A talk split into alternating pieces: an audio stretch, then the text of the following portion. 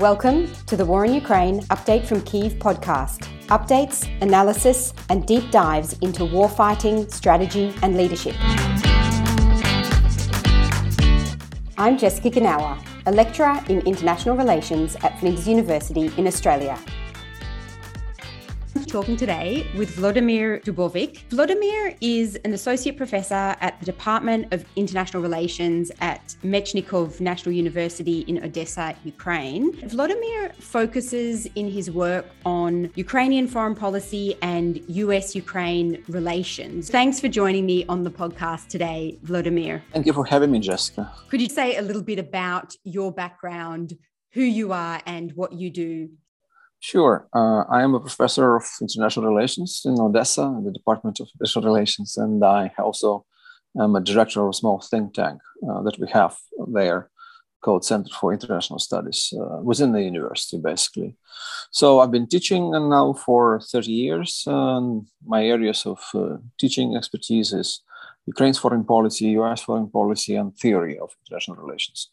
But among the things that I study, that I research, is US-Ukraine relations takes a special place, even though from time to time I do other subjects, like, for instance, the Black Sea security, or generally speaking, Ukraine's foreign policy, or maybe sometimes Ukraine-NATO relations as well. But the closest to heart is really US-Ukraine relations for a number of years. So I live in Odessa, which is a really nice town on the Black Sea, in the coast of Black Sea right now, kind of stressed because of the war, obviously. The war didn't get to Odessa as such, but it's nearby, and they didn't get to Odessa. There is speculation that the Russians actually wanted to get to Odessa, maybe still do, but they've been prevented from doing that so far. But city has its share of missiles flying, and general stress in the city is quite high. Some people have left, who could have left, and some people left and came back. So for now, yes, Odessa is relatively peaceful comparing to many parts of Ukraine, other parts of Ukraine, but at the same time is also feeling very much the heat of this war. I've definitely heard of a bunch of missile strikes on Odessa, and right. I'm sure I don't hear about all of them. I also do remember a period of time, a month or so ago, when it was really unclear, and I guess there's still some uncertainty, but it was really unclear whether the Russian troops would actually really try to take Odessa. So I can imagine that's been a pretty stressful, intense time. It was, yeah. Still is, yeah. First of all, before we actually talk about how the relationship between Ukraine and the United States has evolved from the 24th of February this year onwards, just a bit of background and context to that relationship. So that relationship has really grown and developed a lot since Ukraine became independent from the Soviet Union in 1991. How would you characterize or view Ukraine's relationship to the United States? Yeah, well, actually, most of the stretch of the 30 years, Ukraine's U.S. relations have been pretty good. Been mostly positive, mostly partnering and positive relations. Early on in the 90s, there was some strenuous period when the reason for that was that nuclear weapons were still stationed at the Ukrainian territory after dissolution of Soviet Union, and it wasn't immediately resolved, and that really unnerved a lot of people in Washington because they didn't want to see nuclear proliferation, and Ukraine was kind of pressured to quicker denuclearize, and it did. It didn't have any idea to keep the weapons. So, but that was a reason for some hostility there. No, maybe too strong a word, some tension rather. But then Ukraine denuclearized, and also that's when the famous, infamous Budapest Memorandum was signed in the end of 1994, when Ukraine was denuclearizing, was promised guarantees of security guarantees, but actually in the text you have assurances, so not really guarantees. Another big negative period was the second term of President Kuchma, which is between 1999 and 2004, when Kuchma really got, to be showing his colors as autocrat, and also pressed opposition, pressed media, and tried to arrange also a falsification of the elections in 2004. which led to the so-called Orange Revolution. In that period of time, and also US-Ukraine relations were not too good, but that's probably the last period of time when you actually had a more or less protracted period of negativity in relations, because up and down you also would have a little flare-ups of misunderstanding, of friction, but nothing more. But mostly, like I say, in the 30 years, US understood that Ukraine is moving in the right direction. We need to help it, be it security or be it reforms, be it fight against corruption. We need to help it and maybe push it a little bit gently in a certain direction. Ukraine has also always understood that the US is a very important, powerful ally to have, and sometimes even as a patron. You know, wouldn't be hurting to have such a powerful country standing behind you and helping you. So at the same time, you know, here in Ukraine, Ukrainian society, we also had of understanding that not only we need to be friendly with US and expect some support from them, but also that generally, you know, we are on the same page in terms of ideology. I mean, we want to be a democratic country, they are, and many other things. So it wasn't just a certain egoism or even selfishness of Ukrainians. That's why we wanted US to support us and give us money, you know. But also understanding that we basically have similar values, you know, which is meaning a lot, and interest as well. And right now, I think actually it's even more showing that for US, what they're doing right now is a combination of both values and interest in supporting Ukraine. So looking back, casting this glance in a retrospective way, we had a long road together, some ups and downs, but mostly ups, and pretty good relations to build on. So whatever happened after 2014, for instance, when Russian aggression started, or after February 24th, 22, when Russian aggression escalated, in US-Ukraine relations wasn't built on an empty space. It was built upon the certain building of those relations which already existed. That makes sense. And I mean, you mentioned the Budapest Memorandum, and I'm curious, from within Ukrainian society, and I'm sure, of course, there's probably a diversity of perspectives and positions, but is that viewed in some ways in retrospect as a mistake on behalf of Ukraine, or is that viewed as the only or the best possible option that Ukraine had at the time, given the kind of constraints and pressures that it was under? I'm talking about, of course, Ukraine giving up the nuclear weapons that were stationed in Ukrainian territory and agreeing to that for those security assurances? Well, yes, some people here in Ukraine, like myself, would think it was a reasonable and only possible, frankly, option at that point of time, because, let's not go to the details, but it was for Ukraine not to become a nuclear weapons-equipped country or nuclear country, because if we were, that would destabilize the region, really, and also leads to tension. And so we didn't have any such expectation to become one. And also we should remember that Ukraine was reasonably fresh off the Chernobyl disaster, which happened in 1986. So everything nuclear was seen as in a bad light here in Ukraine. So, and between Chernobyl and Budapest Memorandum, we only have 8 years. So discussions about nuclear weapons was even earlier to Budapest Memorandum. So there was this lingering attitude in the society and the political elites as well that nuclear is dangerous, it's bad, so we don't need it. So the big segment of society thinks that we probably made a mistake, indeed, denuclearizing, because there's more respect for a country which is nuclear, so we shouldn't be going for that. And a big proportion of population also believes that the mistake was not that we denuclearized, but that we sell, quotation marks, the nuclear weapons for cheap, you know, we're so short, in the meaning that we should have asked for more, you know, actually demand guarantees and not assurances and more. So basically we should have bargained more. But again, if you look back into 1994, it's a young country, very unstable in terms of financial situation, badly needing Western money to be modernized and move forward with reforms and economy. You know, and we were not in position to bargain for long. There was a lot of pressure at us. Ukraine was already mentioned often with countries like Libya or Iraq or Iran or North Korea. So we were part of this rogue states narrative. And, that wasn't good for us. We were actually looking for becoming a more involved in international relations and the family of international nations.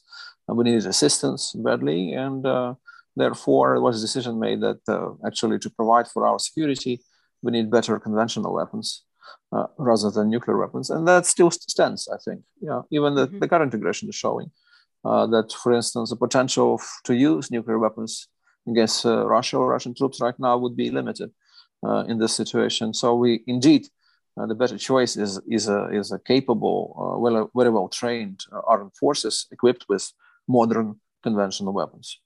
Mm-hmm.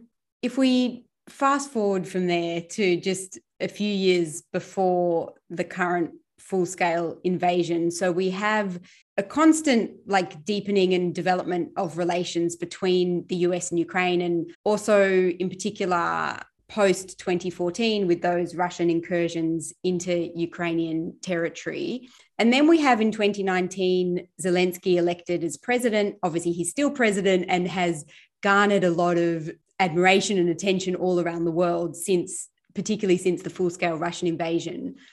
So how would you sort of characterize the relationship between Zelensky's administration, so Zelensky's presidency, and the United States? Well, the war started, as you say, in 2014, and the initial reaction of a previous Obama administration was supportive, but most Ukrainians believe that the Americans at that point of time didn't go far enough in supporting Ukraine and were sometimes too indecisive or timid in providing support and applying more pressure on Russia. Even though sanctions were implemented by the United States against Russia since 2014, several waves of those sanctions, and there was this consensus in the political establishment and in the Congress as well, in terms of need to support Ukraine and apply pressure on Russia. It wasn't done in the proper manner of urgency, and the scale of it and the strength of the pressure on Russia was kind of lacking in the eyes of many Ukrainians. And I tend to agree. The only thing that I disagree is that when people get to say that Obama wasn't doing anything to help Ukraine, that's not true. Obviously, but he could have done more, this administration. For instance, the whole debate about supplying Ukraine with lethal weapons, and his administration went to a negative outcome. They didn't supply lethal weapons, even though many people, including the current president, Joe Biden, in his administration, Obama's administration, they were in favor of giving Ukrainians weapons. But then Obama decided, no, not to. I don't want to cross this red line. And on the same, on another side of the conversation, Russia was never shy of crossing any red lines. So probably was a mistake. I mean, the whole discussion there about the escalation. What do you do? In a situation like this, if the United States, you help Ukraine more decisively, and then you provoke Russia to do certain bad things to Ukraine. Or on the contrary, you help Ukraine decisively, and then by the logic of Putin being a classic bully, he would just withdraw, step back a little bit when he feels a force, strength of American position. So the discussion is still ongoing, even now with this current stage of the war, it's very much relevant. But going back to Zelensky, yes, he came to power in late spring of 2019 and immediately got problems with Washington because of Mr. Trump. That's one of those rare occasions in our bilateral relations when Americans were to blame exclusively for the negativity, for the lack of understanding and friction. Mr. Trump, as we can remember, pressed Mr. Zelensky to make certain political statements or decisions that would be beneficial to Mr. Trump in terms of his political domestic competition with Mr. Biden, who was appearing as a main opponent for Mr. Trump in the upcoming presidential elections. So there you have this infamous conversation, phone call, I believe from July 25th of 2019. And then you had security assistance being frozen for several months. And of course, it was strong messages sent to Ukraine. We heard those messages and we didn't know. I mean, Ukraine is a country and Zelensky is a president. And also you have to understand he was a new president. He was an experienced president. He definitely struggled with this. He didn't know what to do, and therefore, the most important thing that Ukraine restrained from making any such statements. And then in the early spring of 2019, the whole operation of pressure on Kiev came out in the public light and public domain, and that created, of course, a huge political domestic explosion in the United States, leading to the hearings about impeachment and leading to the first impeachment by the House of President Trump. On the Ukrainian side, it was all bad, frankly. On the one hand, we were keeping to receiving certain assistance No one was casting Ukraine in a bad light. Moreover, most people in the US were basically saying Ukraine is a victim of all this scandalous situation. We should even help Ukraine even more because it's a victim of our domestic mess, you know. But still, Zelensky got this impression that US can be nasty to you. They are not always trustful, and I think the trust was the victim. So that was a bad moment, and also Ukraine's relations, Ukraine's dimension in Washington was kind of toxic for a while. No one was really doing anything, no formats, no new initiatives. The ambassador, permanent ambassador, wasn't appointed for a long time, actually for 3 years. You know, from spring of 2019 to just a couple of weeks ago, there was no plenipotentiary, ambassador here in Ukraine, in the United States. There was someone who was charged the affair, a caretaker, capable diplomats, but not ambassador. It wasn't nice. It was very tense. Mm-hmm. And then, how do you evaluate what has been happening since the full-scale Russian invasion of Ukraine this year? Has the relationship evolved pretty much in the way that you would have expected if there was an escalation of tensions between Russia and Ukraine? Right. It was a full-scale invasion, and Americans got immediately in their fighting quotation marks mode, helping Ukraine. Why? Because they were planning for this for several months. We understand that at least since the late October last year, Americans were preparing for as this eventuality. There were working groups working on this in different scenarios, depending on what Russians do. There was a military preparation under Secretary Austin, preparing for the infrastructure and studying certain routes of how you deliver weapons to Ukraine if that needed in a wartime situation. There were even some guerrilla fighting, resistance preparations, like what if some Ukrainian fighters stay beyond the front line and continue to fight while Russian advances further west. And there was a fixing of the pro-Ukraine anti-Russian coalition by Biden administration, also for months. Some of the best people were sent, tons of people were sent actually, to Europe to work with European allies. And that's why when February 24th came, there was no time wasted in terms of, preparing sanctions. The package was there.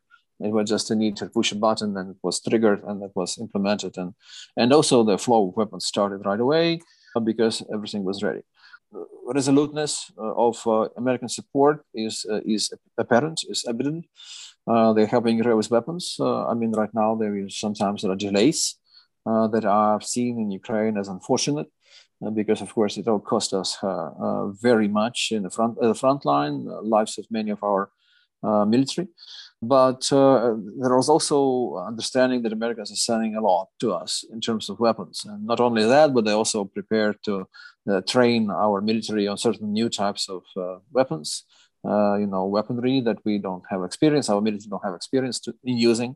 And there is also many other things. Some of them are mentioned. The sanctions on Russia, they're in place, and Americans are constantly looking for ways to improve and strengthen those sanctions.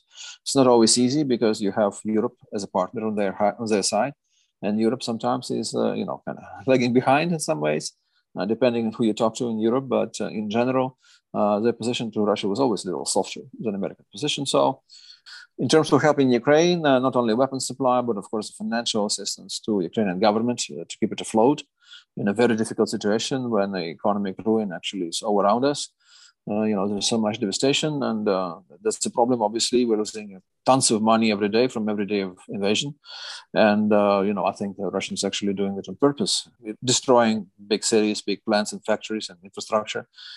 So they understand now that they have to leave at some point of time. At least they would leave Ukraine deserted, in the sense of, infrastructure being damaged and the industrial base being damaged, and even the agricultural lands are being now destroyed by shelling. So Americans helping also humanitarian assistance, helping with refugees. They are ready to host 100,000 Ukrainians. That's a problematic issue because their bureaucracy is still not ready. The president probably says he's ready, but bureaucracy is not ready. And the whole immigration issue, of course, or the refugee issue is very politically painful and delicate in U.S., but also in many parts in Europe.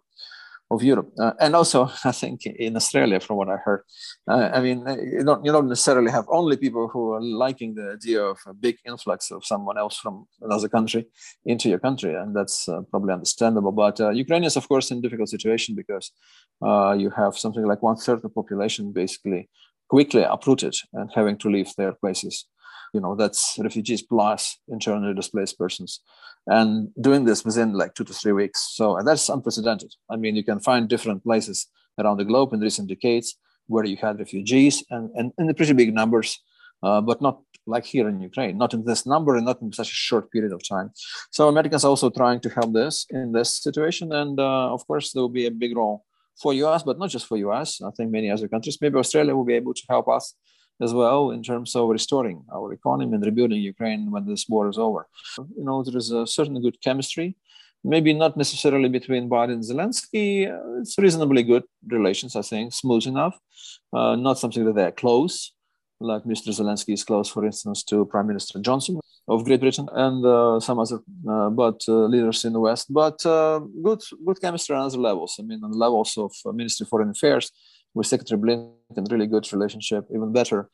Minister of Defense here with Minister of Defense, Secretary of Defense in the United States, Mr. Austin. So a lot of good things, and people understand each other. They're sharing intelligence with us as well, which is helpful. They also have, we now know, the certain intelligence officers here in Ukraine working with Ukrainian government directly, and even some commandos here on territory of Ukraine, certain areas, I believe, away from front line, but still close enough to help prepare Ukrainian fighters.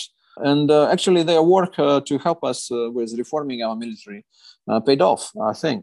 I wouldn't go as far as some are saying that all this heroism and capability shown by Ukrainian military in defending its land is only due to what Americans did with training Ukrainian military. It's probably too much. But yes, they helped us with weapons. They helped us with certain training, tactical training. For instance, the ability to work in smaller units, bigger flexibility of those units, not necessarily a strong hierarchical vertical of power in military. So when junior officers taking certain decisions, so that was probably one of the things that Americans taught us, because Russian military is the other way around. It's very hierarchical. You know, they're not doing a single step without a general, giving the command. So in the first months of this war, Ukrainians benefited from their different mentality on the battleground, and that's why they were able, Ukrainian military, we as a country were able to defeat them in several places around Kyiv in particular. So once again, pretty good relations. There's always a limit. I mean, we are already being hinted at that Americans might not give us certain types of weapons because they still fear escalation from Russians. They're not going to move into Ukraine and provide a close sky with us. That's clear now, after 4 months of this invasion, that Americans don't want to have a direct confrontation with Russia. That's an imperative. That's a highest priority for them. And also they don't want to send, or any NATO country for that matter, any ships into Black Sea as a convoy to escort Ukrainian grain out of Ukraine, because that would also bring them in a close possibility for direct confrontation with Russia. So there are limits in terms of also how far Ukrainians should go in terms of restoring its territorial integrity. I assume there is no, not consensus, but there's no unanimity in the White House. Some people think that Ukrainians can actually, the most what they can do, they can restore the borders to February 23rd. And others thought that maybe they can even take Donbass and Crimea back. But now I believe the prevailing mood within the White House that this is out of question. That it would be, very positive outcome of this war if Ukrainians actually regain control all over those lands we lost since February 24th, and even some of those, like Mariupol, for instance, I think will be a difficult issue, both for us in negotiations with Russia and also for Americans to consider that Ukrainians should be taking this particular part, which is a little land corridor between Donbass and Crimea. Back. So there are red lines still for this administration, but other than this, they are very resolute, like I said, and prudent and supporting Ukraine. Mm-hmm. And is that also the feeling from within Ukraine? And I'm sure it's a very sensitive and not an easy issue, but is the feeling also from within Ukraine that being able to push Russian troops back to the pre-February 24 line of control would be an acceptable outcome? No, well, I mean, Ukrainian society is a difficult situation because you have a society which is injured really or harmed by Russian invasion, obviously. If you look at the sociological polls, there is an absolute majority of Ukrainians who are against any big concessions on territories. Ideally, of course, it will be a liberation of all Ukrainian lands, going back to the pre-2014 borders. But I think there will be understanding enough in this country if we go just to what we had on February 23rd, even maybe with losing some lands, like I said, Mariupol or something like that. I think the Russians are going to defend this. Unless they are absolutely defeated on the battleground, then we get Mariupol back. But if there's no clear defeat of Russia, and even in a positive scenario for us, for such a clear cut, obvious defeat of Russian troops in Ukraine, we probably wouldn't be able to even get Mariupol, for instance, back. Ukraine is divided in this. I mean, they're tired of war, obviously, but at the same time, like I said, they're not prone to any concessions. That needs to be understood, that Zelensky is not a king, or he's definitely not Russia, where Putin makes all decisions, even the stupid, absolutely rational decisions. He's making them and no one's questioning them. But here in Ukraine, Zelensky is a president of a democratic country, so he has to deal with opposition, he has to deal with parliament, he has to deal with media, he has to deal with the public. And all of those are very active. And right now his ratings are up in the sky as a wartime president, but the moment he starts negotiating and giving away some land, maybe, and giving some concessions, as he would have at a certain point of time, there will be a problem with his ratings, and he needs to understand that, and he understands that pretty clearly. So therefore, there is no appetite here in this country for giving Russians too much to award them for or reward them for their invasion. Yeah, that definitely makes sense. I think what is also important that Ukrainian military is so far performing heroically, we're very proud of it. There is massive consolidation in this country, obviously, among, doesn't matter where you live, what language you speak. Everyone is traumatized with this invasion, including a lot of people who are, ethnic Russian speakers, and predominantly in the east and the south of Ukraine. That's exactly where the most of the shelling and bombing takes place. So that's paradoxical in a way that Russians are bombing enthusiastically the cities where they have actually the highest percentage of pro-Russian sentiment before the war. And of course, the people who spent most of the time in the bomb shelters in the last weeks and months, they're not going to emerge out of those bomb shelters harboring any pro-Russian sentiment anymore. So it's definitely the end of so-called Russian war in Ukraine. It's definitely end of any soft power for Russia in Ukraine. So they only now relying on the hard power, on the power of military, and that was their decision. Because actually prior to February 22 and definitely prior to 2014, Russia was quite successful actually in pushing Ukraine in a certain direction, and influencing certain political parties, the big part of business, the strong business presence in Ukraine. But they've decided, no, that's not enough. We have to use military, because there was a danger of Ukraine slipping away to the West. And that's what they did. Mm-hmm. Which really doesn't seem to make any sense, but I understand It's what Ukrainians obviously have to deal with. Let me say in the conclusion that it's very important to me. I mean, we here appreciate a lot any assistance we're getting. And I know that Australia is providing a lot of assistance. So I'm really grateful. A statement on Twitter I saw by Prime Minister Albanese. Do I say it right? Albanese. Yeah. Albanese. Okay, so the other way, like Italian way. Okay? No, not American way. Americans would say Albanese. They would quit. It was with the last E. He made the right decision to support Ukraine. I know he was in Europe recently, and he is also contemplating visit to Ukraine as well. Yes. Yeah, so that's good. Yeah. But also it's not just about the Prime Minister, it's about the Australian population support. And we feel it, and we know that it's quite interesting because you're thousands of miles away, but still you feel that right things need to be done. Because in this case, you have a big war, and you have a clearly an aggressor, you have terrible, total war with a lot of war crimes. So if you are in the right mind, if you are really a democratic country and believe in certain values, then you know who to stand with. And the Australians clearly knew who to stand with, and really appreciate all types of assistance we're getting from your country. So thank you very much. Mm-hmm. It's definitely affected many people all over the world. What is the best way for people to to support or to help? I think there's no secret. I think there is clearly established now what needs to be done. I mean, if you can send some weapons, thank you. And if you can send money to help us to sustain right now, our economy being, and it's a miracle because our national currency is stable, our banks are working, our credit cards, you come to ATM, it's working. So it's quite a miracle. But to a large extent, that's because we've been assisted so decisively by many friends around the globe. And also, of course, if there is a restoration of rebuilding our economy after the war, then of course any assistance would be needed, and be it financial assistance or technologies or something like that, or maybe investment. If there's peaceful Ukraine, which is defended enough and secured enough in the future, then it would be a huge field for investment, because there will be so much need to build new infrastructure. Well, thanks, Vladimir. Well, thank you. I appreciate it. It's been a pleasure. Yeah, very much so. So, yeah, we'll probably talk again.